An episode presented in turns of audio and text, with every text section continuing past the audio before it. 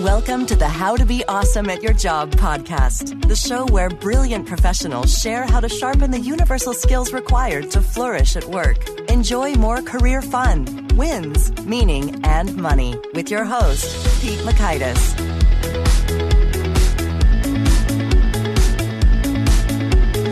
Hello, and thanks so much for joining us for episode 224 with Julian Treasure. Julian shares his expertise when it comes to great sound so that you speak well, you listen well, and you're heard well. So you'll learn one, the primary filters people listen through. Two, how to develop a powerful voice. And three, the RASA framework for a more engaging conversation. So if you'd like to check out the show notes or the transcripts or the links to items that we've referenced here, you can find that on over at awesomeatyourjob.com slash EP224. That's awesomeatyourjob.com slash EP224. Now here's Julian's story Julian is a sound and communications expert. He travels the world training people to listen better and create healthier sound. He's the author of the books How to Be Heard and Sound Business. Julian's five TED Talks have been watched more than 40 million times. His latest, How to Speak So That People Want to Listen, is in the top 10 TED Talks of all time. Julian is regularly featured in the world's media, including Time Magazine, The Times, The Economist, and the BBC. Here's Julian.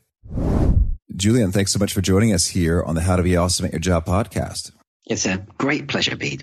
Well, I got such a kick out of learning a little bit about you and your background and your passion when it comes to not just messages, but sound itself. So could you give us a little bit of a snippet for what it was like being a drummer for the transmitters? Back in the heady days of the early 80s, just post punk in the UK. It was a wonderful scene. There were bands in every pub and bar. It was uh, an amazing time to be young and in London, really. And I was privileged to be part of that. Made some records, did some John Peel sessions. He's a legendary DJ over here, anyway. And um, it was a gas, really. Um, we we were pretty spiky in those days. We used to be able to empty a club in about five minutes. Uh, so uh, it was a lot of fun. It really was. Now you say spiky to empty a club. I mean, there's so many ways I don't. As an American, I, I, I can imagine a, a few interpretations for that word and scene. Are we talking about fights or what's going on? No, not physical violence. The music was was uh, uncompromising. You know, the just in the days after punk, uh, music became quite um, difficult to listen to some of it, and we were perpetrating some of that. So, uh, you know, people who came to listen to another band that we were supporting, they'd be off to the bar or um, whatever. And we, we had our own fans, so you know, it wasn't like nobody listened. Um, but it was a, it was a great time. I mean, there was a lot there were a lot of people there who were not attempting to be like anybody else, who were really making their own voices heard and being very very uh, true to their ideals. Some of it listenable, some of it not so much. Mm. Okay. Well, that's a fun setup. And so then you have subsequently transitioned. You're the founder of the Sound Agency. What's this organization all about? Yeah, well, I went through 20 years of running a publishing company and dealing with major organizations, producing magazines for companies like Lexus and Microsoft and so forth. So I learned a great deal about communication for brands. Um, and when I sold that, um, having played music all the way through that, I wanted to bring the two halves together really. The half that understood marketing and organizational communication and the half that listened. Because uh, you know if you're playing in a group you have to listen to uh, multiple streams at the same time. You have to be aware of what everybody's doing otherwise you're not a good player. Mm-hmm. so i think musicians listen to the world in a slightly different way and i was i was doing that and really conscious that the world didn't sound very good. You know we're surrounded by noise all the time. So the first job was to ask is that is that a business opportunity? And it turns out, yes, it is. Good sound is good business. So we, we've been helping brands and organizations all around the world to make better sound in spaces, uh, in their communication, in everything they do. Uh, and it, it has a huge effect, of course. You know, if you think about that in terms of another sense, smell, for example, it would be crazy to run a shop with a terrible smell in it. Mm-hmm. But there are so many retailers and institutions, hospitals, schools, places where the sound is absolutely atrocious, bad acoustics, lots of noise, inappropriate, badly chosen music through terrible quality sound systems. You know, we we we uh, suffer this almost everywhere we go, and it's not because people are evil; it's just they haven't thought about it. So that's been the mission of the sound agency all through these years, and we've we've developed a model for how sound affects human beings in four powerful ways. And along the way, I realized that what's important isn't just the sound that organizations make, it's the sound that we all make as individuals. So that comes down a lot of it to speaking and listening, which are two very underdeveloped and un- underappreciated skills. You know, we don't teach them in school, hardly at all. You know, it's a scandal if a child leaves school unable to read or write. But children are leaving school every year unable to listen consciously or speak effectively. We're just expected to pick these things up as we go along, despite the fact that speaking is much older than writing. You know, we've been speaking complex language for something like 100,000 years. Writing, just about 4,000 years ago, we invented that. And yet, you know, if you think about communicating these days, most people would reach for something and use their eyes and their fingers to do it. Hmm. Right. Absolutely. Well, so this is sparking all sorts of ideas. So I want to dig a little bit into, you know, some of the how, some of the keys to the effective you know, speaking and listening. And it seems like you've got some genuine credentials, some authority here. Your TED Talks have been seen over 40 million times. What are some of the keys that have made those you know, compelling, shareable, powerful talks for folks? Uh, well, there's a lot of factors involved in in speaking powerfully, which is, I guess, what we're talking about here, as opposed to the listening. Although I, I would like to come back to that. Oh, let's do that too. Yes. Yeah, because I mean, uh, the thesis of, of the book I've just written is that speaking and listening are circular. It's a circular relationship. It's not a straight line from speaking to listening. So the way I speak affects the way you listen, and the way you listen affects the way I speak. And that is a dynamic which is going on all the time in human conversation. And in addition, all of that happens inside of a context, which very often is, you know, like a noisy coffee bar or a, a street with a with with noisy traffic, or you know, things which are mitigating against what we're trying to do, creating noise which obscures the signal. So um, there's a lot of things involved. I mean, first of all, get the context right. Mm-hmm. Uh, you wouldn't want to propose marriage in a noisy Starbucks, probably. Right. Uh, and you wouldn't want to ask for a pay rise on a street corner next to a, a, a guy who's drilling. Mm-hmm. So think about the context. And very often we go unconscious about this, and we do. I mean, those examples are extreme, but we do have conversations in inappropriate situations where perhaps we don't have the privacy we need, or perhaps there's noise which is interrupting and uh, getting in the way of our very important communication. So getting the context right is is really important. And then, you know, understanding the dynamic of speaking and listening. So, you know, let's talk about speaking first then. It's what you say and it's the way that you say it. And mm-hmm. uh, probably the most common question I've been asked in all my seminars over the years is how do I organize my content so it's you know it's effective and pithy and not rambling and well organized in in my mind so I, I actually speak what I'm trying to get across. Um, well, that becomes a habit if you think about content and you ask certain little questions before you start speaking, um, like "so what" for the other person it's a question that editors ask journalists all the time when they're training them. So what? So what? So what? You know, one of the cardinal sins of journalism is what's called burying the lead. Mm-hmm. The lead being the whole story. I mean, you're supposed to be able to understand the whole story from the first paragraph. And if you have to read seven or eight paragraphs in order to understand what's going on, that's that's burying the lead. And if you think about the way that most people use email, and I'm sure people listening to this will identify emails they've read that are like this, and it might just even be emails they've sent. Very often, we have to read right down to the bottom of the email to find out what the person wants. It's right. all like background, background, background. Here's the story, here's the stuff. And what I want is this. Uh, so much easier if you put at the top of the communication, I'm looking for this. Here's why. Then somebody knows what we're asking of them.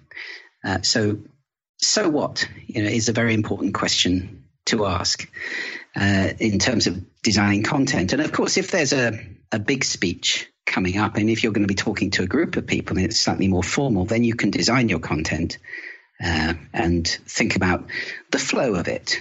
maybe say what you're going to say, say it, and then say what you said. That's a good old fashioned way of getting your point across. And I think my fourth TED talk, which was about designing spaces for the ears, I did exactly that. I said, it's time to start designing with our ears, explained why, and then finished by saying, it's time to start designing with our ears. So that's the whole thing summarized in the first sentence, pretty much. Um, and then one really important aspect of speaking, uh, which most people don't think of because they don't think of this dynamic between speaking and listening, is this. You always speak into a listening. Hmm. You always speak into a listening. And that listening is different every time. Why? Because we all listen in different ways. You know, your listening is as individual as your fingerprints, your irises, your voice print. Because of all the things that have happened to you through your life, you know, you listen through filters. And if you understand that in every conversation you're speaking into a listening and you ask yourself, what's the listening? Then you can tailor your speaking to be that more that much more effective. It's it's a common one of one of the most common communication errors to assume that everybody listens like I do mm-hmm. and speak the same way in all situations. Well, sometimes you'll hit the bullseye, sometimes you'll miss the entire target because the person is listening in a very different way. They're listening for something, or they're listening with an emotion going on, or they have an intention that you haven't twigged, or uh, they've got some values or beliefs that are really getting in the way of them listening to you. Uh, maybe they don't, you know, you're young and they think nobody young's got anything to say, or whatever it might be. If you can get into the habit of asking, what's the listening? What's the listening? Just all the time, it becomes intuitive. Don't ask me how it works, but it really does. It becomes intuitive and you will hit the bullseye that many more times because you'll be actually aiming at the right target. Well, and I'm so intrigued when you say into a listening, you know, that just sort of sparks in my head. I'm thinking, oh, you know, what would be some of the key categories of types of listening or the key maybe sort of sub principles you mentioned in terms of there may be a bias, there may be a particular emotion, there may be a goal, you know, whatever they want is this.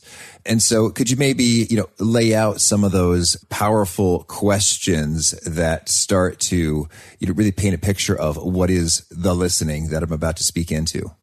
Well, so we, we can swap about going from speaking to listening, which is absolutely right, actually, Pete, because they are so intertwined. Um, we all listen through filters. So my, my definition of listening is making meaning from sound.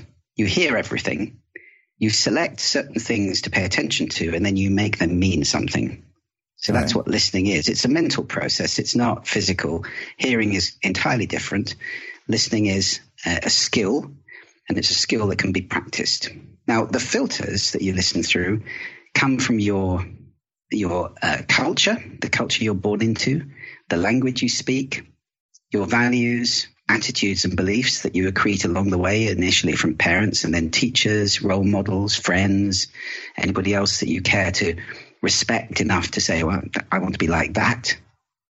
And then you have, in any given situation, you have maybe expectations I'm, I always say expectation is the mother of resentment because if we go in with a, a great set of expectations and we get disappointed, it's, it's very difficult to go on listening.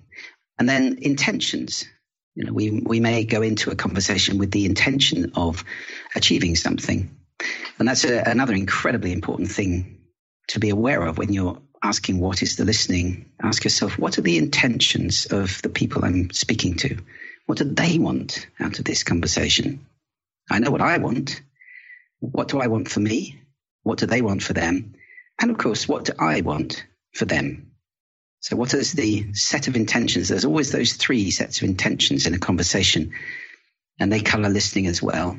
And then there might be emotions in play too. And you know, you may have noticed it gets quite hard to listen when you're really upset.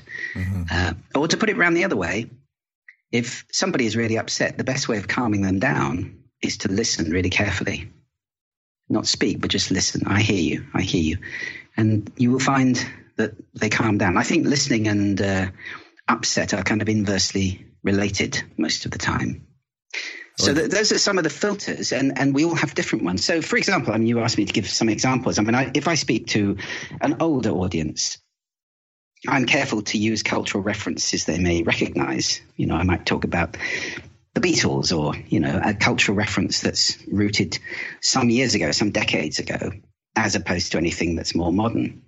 I did make a mistake the other way around. I mm-hmm. did a mm-hmm. talk to 400 students in Istanbul a couple of years ago and used a, a sound which was the Beatles, a complete wall of blank faces, absolutely no recognition whatsoever.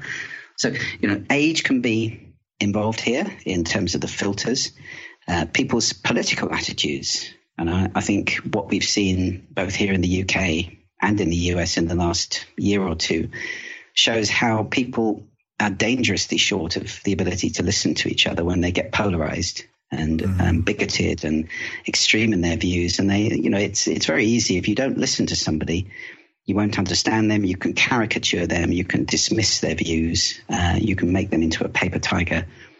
Um, listening consciously always creates understanding, which is why I always say I think politicians should go off and instead of having talks, it would be much better if they went off and had listens instead.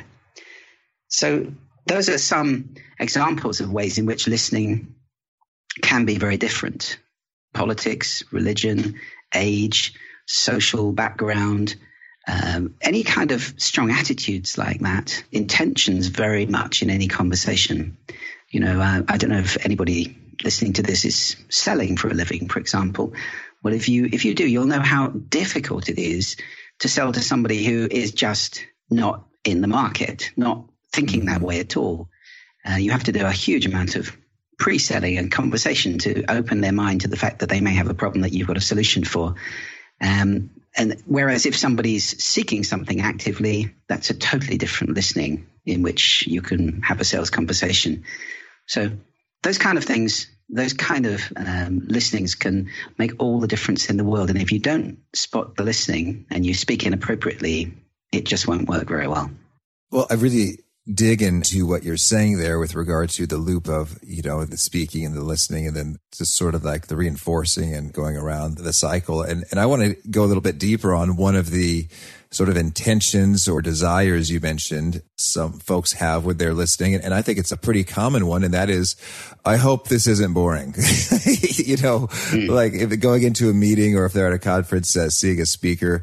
And so I'd love to get your pro tips on it. If that is the common context folks are going into, what are some appropriate ways to modify your communication? Because I mean, you know, I don't think you, you want to be a, a stand up comedian or, or a clown, but there are certain things that make communications more interesting and engaging and fun and, and less so interesting, engaging and fun. And I'd love to get your take on some of those. Definitely. Well, um, first, content. In, uh, in the book, I interviewed Chris Anderson, the curator of TED, and asked him uh, the old chestnut, which is more important, content, uh, content or delivery? And given the choice, Chris would go for content every time. Somebody who's got something really important to say, even if they deliver it in a tedious or unprofessional or rambling way, is going to have a better effect than somebody who is a brilliant presenter and just vapid, empty, saying nothing of substance at all. There's a kind of frustration when you see somebody who's really good at presenting and they you go they they finish and you go, what was that about? Mm-hmm. Uh, you know, it's fun, but have we moved anywhere? Of course, the ideal is to have both things going on at the same time. But I always say, what's the big idea? I mean, if you're talking to somebody and um, you're accurate in their listening and you understand what they're about, uh, then you need to have a, an idea that you're putting across to them, something that's going to educate, inspire, inform, entertain. Uh, so, you know, giving them something is a gift. It's a gift we're giving when we speak to somebody. Incidentally, it's a huge gift also to give listening to somebody. I mean, there are millions of billions of people on this planet who've never had the experience of being properly listened to, which is doing nothing other than listening. Mm-hmm. Most of us indulge in kind of partial listening where we're doing something else at the same time and uh, giving a bit of our attention. Uh, so, speaking in that way, speaking with a what's the big idea? Being clear about it, so what, uh, then you've got a good chance of engaging people. And then we're into really the, the how you say it side. And I talk about uh, in my TED talk and then in the book, I extend this enormously. I talk about the vocal toolbox. And uh, I give a lot of tips also for presenting, speaking on stage, uh, presenting formally, how to stand, uh, all sorts of things. Maybe we should open the vocal toolbox. We can do that if, you, if you'd like to go through a few of the things there. And, and um, these are things that do stop people from being boring. They they enhance interest. Yes, please. Let's do that. Well, let's start with somewhere that's kind of unusual that people may not necessarily associate with the the, the power of their speaking, and that is stance, um, posture, gestures. Uh, it's very possible to stand in a way which immediately um, robs you of power, like feet turned in or making yourself smaller in any way really a good practice is to practice standing upright. I always imagine roots coming from my feet so that I don't move around unnecessarily. Feet roughly shoulder width apart, slightly narrower for females. Um, everything stacked vertically above everything else. And imagine there's a string in the top of your head and you're dangling from it. So your shoulders are nice and loose and down everything is vertically aligned. Now, what that means is two things. First of all, you look poised and confident. I'm not saying lock anything up. You know, you can feel flexible, but you look poised and confident in that pose. Second thing, your throat is in optimal position. With your throat vertical, your vocal cords are neither stretched nor compressed. You know, if you put your head right forward on your shoulders, your voice sounds like this. And if you scrunch your throat right up, your voice sounds like this. It's a very important thing to have your head vertical. And incidentally, we, we tend not to do that very often. When we're on the phone sitting at a desk, we lean forward and the voice goes a bit like this. And that's not the best way to speak on the phone, of course. So always try to be vertical. Stance um, is one thing, gestures another. I see people making some quite negative gestures in when in speaking. Either they're kind of irrelevant and distracting gestures, and gestures need to be you know, conscious all the time, uh, or they undermine what the speaker is trying to say. There's one in particular I would advise people not to use in interviews or any other situation in work, which is the open-handed gesture. I've seen politicians do this uh, and many people do it unconsciously, including I've seen some TED speakers do this, give a whole talk with their hands palm up in front of them, waving them to emphasize points. Now, if you put your two hands palm up in front of you, mm-hmm. what you're actually saying is, I have no weapons. I'm not going to harm you. Please don't hurt me. It's a begging gesture and it's not a powerful gesture. It's called the placator in Virginia Satir's um, very interesting work about uh, family modes and modes of um, communicating. And uh, it, it is not a strong gesture to use. Many politicians, if you want to wave your hands in front of you, emphasizing points, turn the thumbs vertical. So the hands are vertical. That's a neutral gesture. And you'll see a lot of politicians speaking that way with their hands vertical. Uh, it's meaningless, but it's, um, it, it just creates a bit of emphasis. So gestures can be powerfully for us. Big gestures are strong. You know, again, watch some great speakers and see how they gesticulate. Um, but anything that makes that's making you look smaller, it's the opposite of uh, what Professor Amy Cuddy mm-hmm. talks about in her TED Talk, which is the second most watched TED Talk of all time, which is power poses. Anything that makes you bigger is a power pose, releases testosterone, uh, makes you feel stronger and more confident. If you're making yourself smaller, it's the opposite, and you're re- releasing hormones which do exactly the opposite of that and make you feel less confident. So posture very important. Second, breathing. So important. You know, the, the, the voice is just breath. So breath is the fuel for the voice. And most of us breathe like a bird, you know, just to the top of our lungs. I don't know when it is uh, that people listening to this even, and just reflect. When's the last time you took a huge deep breath? Really opening your chest, moving your ribs. It's such an important thing to do. And I always say, uh, you know, as walking on stage, I have a little acronym, BESS, and the, the B stands for breathe. It's also a great antidote to nerves. You know, if you mm-hmm. get a little bit like this when you walk on stage and you're a little bit frightened like this, a deep breath will settle all that stuff down and give you much more solidity in your voice. Incidentally, the uh, ESS of BESS stands for expand your awareness to take in the whole room, get your stance right, and smile. which is always a nice thing to do before you start talking. So that's whether you're walking into a room and presenting or even walking up to an individual to, to have a conversation. Breathe, expand, stand well, and smile. And that's uh, going to set you up very well. And then the voice itself. Many people don't know that we have different registers for the voice. And really, I'll just mention a couple. I, it's not worth talking. A falsetto. You know, you really wouldn't use this to, to try and speak in power. It's not not a very useful one. So uh, it's like Monty Python. You know, he's a very naughty boy. You know, that's mm-hmm. uh, it's a comic register really. Um, the modal register is the one we use pretty much most of the time, which encompasses head, throat, and chest and you can go right up into your head like this. You can speak from your nose. It's um, a little bit less powerful. You can speak from your throat, which can sound uh, quite constricted, although this is where most people speak from most of the time. Uh, or you can go right down into your chest and resonate from there. Uh, I expect you can hear the difference mm-hmm. when I do that. So professionals train in using their diaphragm and resonating in their chest to give them extra power. And incidentally, we vote for politicians with deeper voices, all other things being equal, because we associate depth with power and importance. You know, an elephant is more important than a mouse. Anything that's deep, we think is big and substantial. So deep voices tend to be more authoritative than higher or squeaky voices. And if you have a high voice listening to this, you can get that affected by going to a vocal coach and working on your diaphragm, your projection, your resonance in your chest. Uh, many people just unconsciously are up here all the time, and it's a little bit lighter and perhaps not quite so effective as being down here.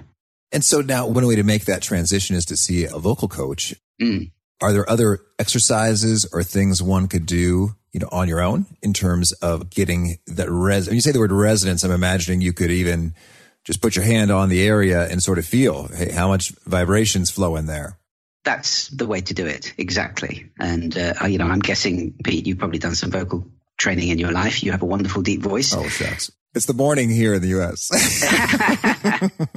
uh, well, yes, putting your hand on your throat or next to your nose, you can feel the vibrations, and really, um, I mean, of course, your voice always comes from your vocal cords, and there's a lot of debate amongst people as, as to whether you're actually moving anything.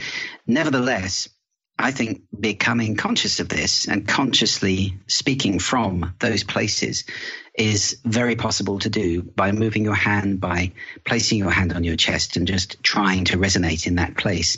Practice, just practice at home and it will work. Um, vocal coaches are all over the world as well. You know, Google either a singing coach or a, drama coach or a speaking coach in your area. Try a few out. Uh, have a you know have a trial session, uh, and you'll click with one, whichever one has got the chemistry that works with you, and then you know do a series of sessions with them, and uh, probably as with me when I did did this, uh, you know, I still do it from time to time. They have you doing all sorts of uncomfortable things like squirming on the floor, pretending to be foreign, uh, you know, uh, using your highest, your lowest voice. They they will test and challenge you a little bit. And my goodness, what a difference it makes to your mastery of this amazing instrument that we all play. So, register very important. Uh, pace as well. You know, a lot of people get into the habit of being uh, very uh, unvarying in their delivery. And that's a big issue. You need to have light and shade. You need to have contours, contours in pace, where perhaps sometimes you get really fast and really excited and it's all energetic and that's marvelous. And other times when you slow right down to make a point. And people will pay attention when you do these things. So again, if you're in, you know, if you feel you have a listening which is bored or tired or anything like that, these variations are critical in getting your point across, uh, and indeed, you know, communicating your emotional state. Oh yeah, so so I want to hear you mentioned variations in your register and then in your pace. I also want to get your take on variations in volume. Is that appropriate, and what's the effect? Yeah, absolutely, it is. Uh, all all of the the three things that you can vary pace, pitch, and volume uh, are extremely important. You know, pitch alone, uh, whether you go out of different register or stay in the same register. I mean, if I say, "Where did you leave my keys?" That's kind of neutral. If I say, "Where did you leave my keys?" immediately I'm more upset about it. So mm. uh, pace can vary, pitch can vary, uh, volume absolutely can vary, or you can whisper something to get it across in a deep and precise way. So, yes, simply varying for the sake of varying uh, is not a bad practice. I mean, not so it detracts from your content, but being conscious not to be going on in the same way with the same cadences, the same pace, the same pitch all the time. One of the things I love doing is playing with space, you know, with silence. There it is. Yeah. actually, yeah, there it is. I mean, now, uh, look, this is a podcast and people are listening to this and radio people have an absolute terror of what they call dead air because they think people are going to be banging their instrument. Uh, you know, uh, what's going on? Is it, have I, have I, have I gone off air? Is it broken? Changing the channel, whatever happens.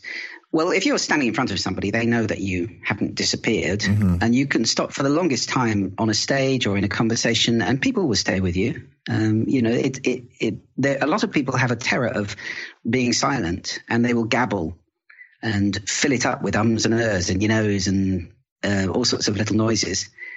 Well, it's not necessary. You know, we can be poised. We can take our time and of course, the spaces between the words are the things that make everything make sense. You know, silence is the context for all sound. Without silence, music is meaningless, conversation is meaningless.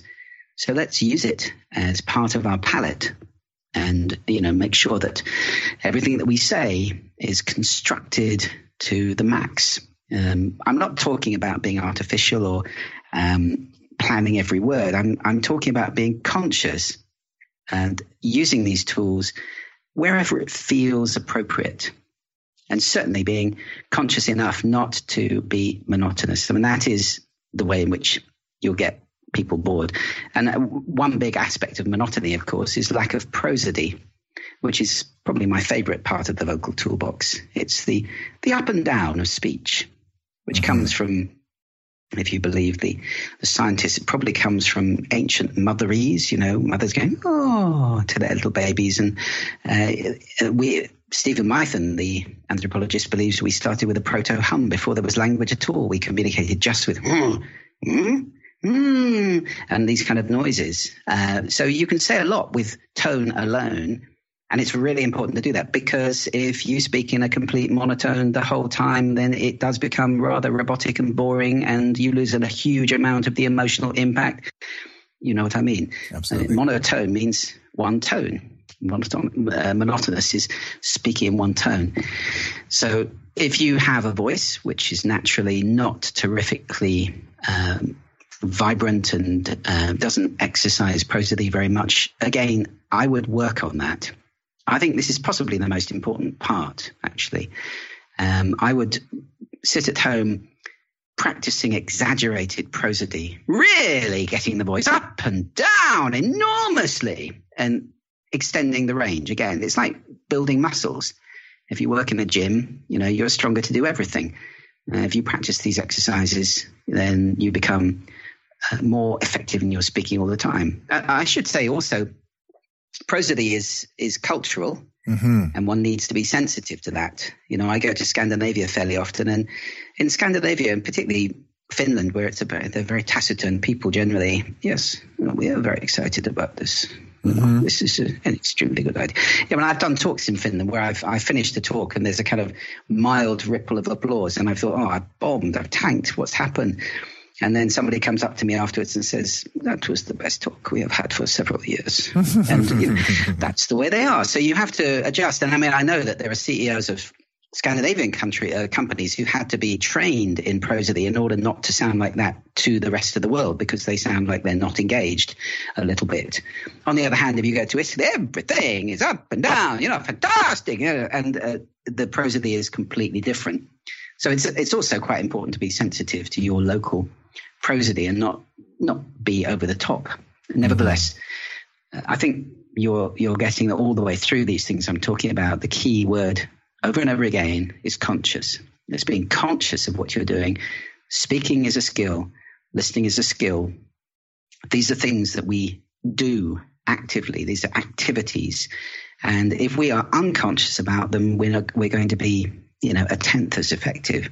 as if we're being conscious about them and enjoying. It's like enjoying a meal. You know, if you were sitting in front of a TV, wolfing it down, you taste nothing, it's gone, and you think, what was that? Whereas if you sit at a table and savor the mouthfuls, then you have a totally different experience. Same thing with speaking and listening. Mm-hmm. Well, Julian, that's a nice summary point. Tell me, is there anything else you want to mention, you know, from your upcoming book, How to Be Heard, or any other wisdom that you really want to make sure to get out there before we shift gears and talk about a few of your favorite things? I think uh, if we're talking about being effective at work, there's just one acronym from the book. It's in the TED Talk as well, but the book goes into it in more detail, and that is RASA, which is the Sanskrit word for juice. And it's a very good acronym to remember in conversation with other people. The R is receive, and uh, the R means um, paying attention to the other person with everything you've got, looking at them, which is uh, actually getting quite rare. You know, people mm-hmm. listening while they're texting, while they're writing, while they're doing something else, while they're not looking up. And we've all had that experience of feeling, yeah, this person's just not listening to me because they're not looking. If you lean forward towards the person slightly, uh, especially if you're sitting down, the body language is very important. So paying attention with everything you've got. The A is appreciate. And those are the little noises like, mm, oh, ah, really? Uh, which, as I always say, I forget to do a lot on the phone. So people say, are you still there? You know, I'm mm-hmm. listening intently. Um, and that doesn't work so well on radio. So you're being very good at not making those noises all the time. Nevertheless, in conversation, it's much more natural to make them. And they're the little sounds that kind of oil conversation. They make it flow more easily and show that you're still present and listening. Uh, the S is summarize. It's the word so, uh, which I actually want to form a society for the preservation of because, um, particularly in your country, but it's now very common over here as well in the UK, the word is being rather debased. What do you do for a living? So I write websites. I don't see the logical sequence there. So means that, then this. Mm-hmm. It's a summarizing word. And uh, it's not a word to start every sentence with, which unfortunately is happening more and more these days. If you have a so person in a meeting, it can be a very effective meeting. So we've all agreed this. Now we can put it aside and get on with that. If you don't have a so person in the meeting, it can be a very long meeting going round and round and round in circles, giving rise to that wonderful phrase meetings are where you take minutes and waste hours. Mm-hmm. So then the A of RASA is ask, just asking questions all the way through and at the end to show that you were paying attention and engaged.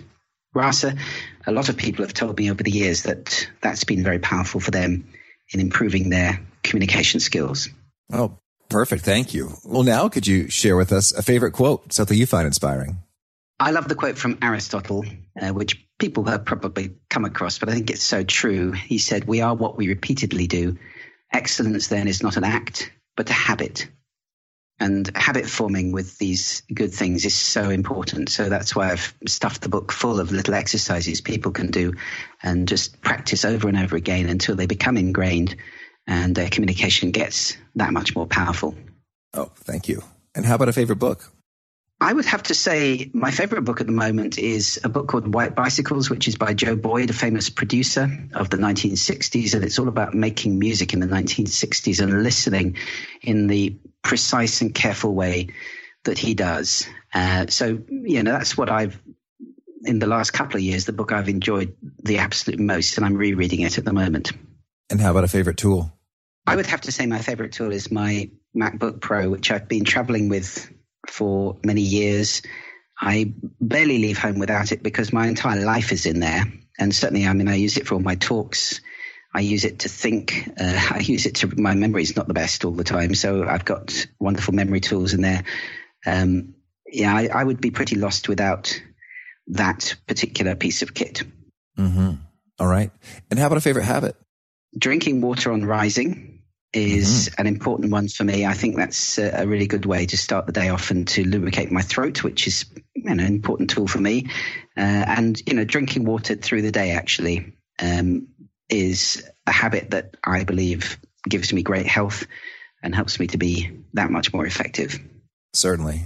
And is there a particular nugget you share that tends to really resonate and get folks sort of saying again and again, that thing you said there was really transformational?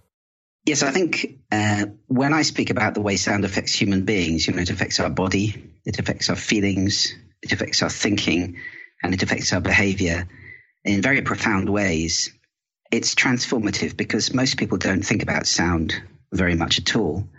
And when they start to realize that, and we have this conversation over and over again with, with organizations as well as with individuals, it's like, it's so obvious, but I never thought of it. I never thought of the fact that sound is making me ill or making me less effective at work or irritating me or upsetting me. Um, and these things all go on all the time. So really, I mean, my mission in the in the world, my vision is to have a world which listens consciously, and the, and the mission is to get everybody listening, in, so that we can take responsibility for the sound that we make and for the sound that we consume, and that would be a very different world, I think.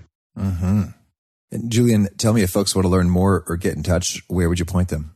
I have a website which is simply juliantreasure.com. And on there, you can learn about the talks I do, my book, or my books, actually. Um, there's also the, the company's website. The Sound Agency is the company. So that's thesoundagency.com. And the book itself has a website also if people are interested in the book, uh, which is, you know, it's coming out, I think, November 7. Um, and uh, the book's website is howtobeheardbook.com. All right.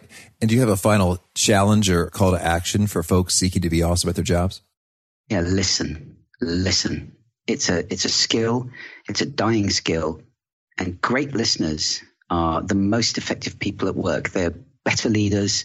They're better team members, and they're more effective in every aspect of working. So pay attention, listen carefully, and you will find an enormous difference in your effectiveness, well-being, and happiness. All right. Julian, thank you so much for taking this time. This is such good stuff. I'm going to be chewing on it for a while, I'm sure. And I just wish you lots of luck in, in all your speaking and the book and being heard and just making the difference you make. Well, thank you so much, Pete. It's been a joy and I hope it's been, it's going to be of service to everybody listening. So my best wishes to all of you. I appreciated what Julian had to say about emails in terms of here's the story, here's the stuff, and what I want is this, as opposed to flipping it. I'm looking for this, here's why. And I'm a big proponent of that. Call it bottom line up front, call it answer first communication. It really does galvanize attention and get things organized and moving all the faster in exchanges. So I recommend trying that and even taking a moment to think through so that you can override your default tendency to give the chronological story of what's up and why we're here now instead of just going right to what you want and need in the moment. It really does accelerate things and get attention pointed in the right ways. So I hope that you find that and other pieces useful. And again, if you want to check out the show notes or the transcript or the links to items that we've referenced here, it's over at awesomeatyourjob.com slash ep224. And I hope you push subscribe. You'll hear from our next guest. It's Kelly Hoey. Kelly's talking about how to build your dream network. And I hope to catch you there. Peace. Thanks for joining us for today's episode. To get the most out of this conversation, visit awesomeatyourjob.com to find today's show notes, transcript, and infographic summary cheat sheet. For more entertaining professional skill sharpening, be sure to subscribe to catch the next episode of How to Be Awesome at Your Job.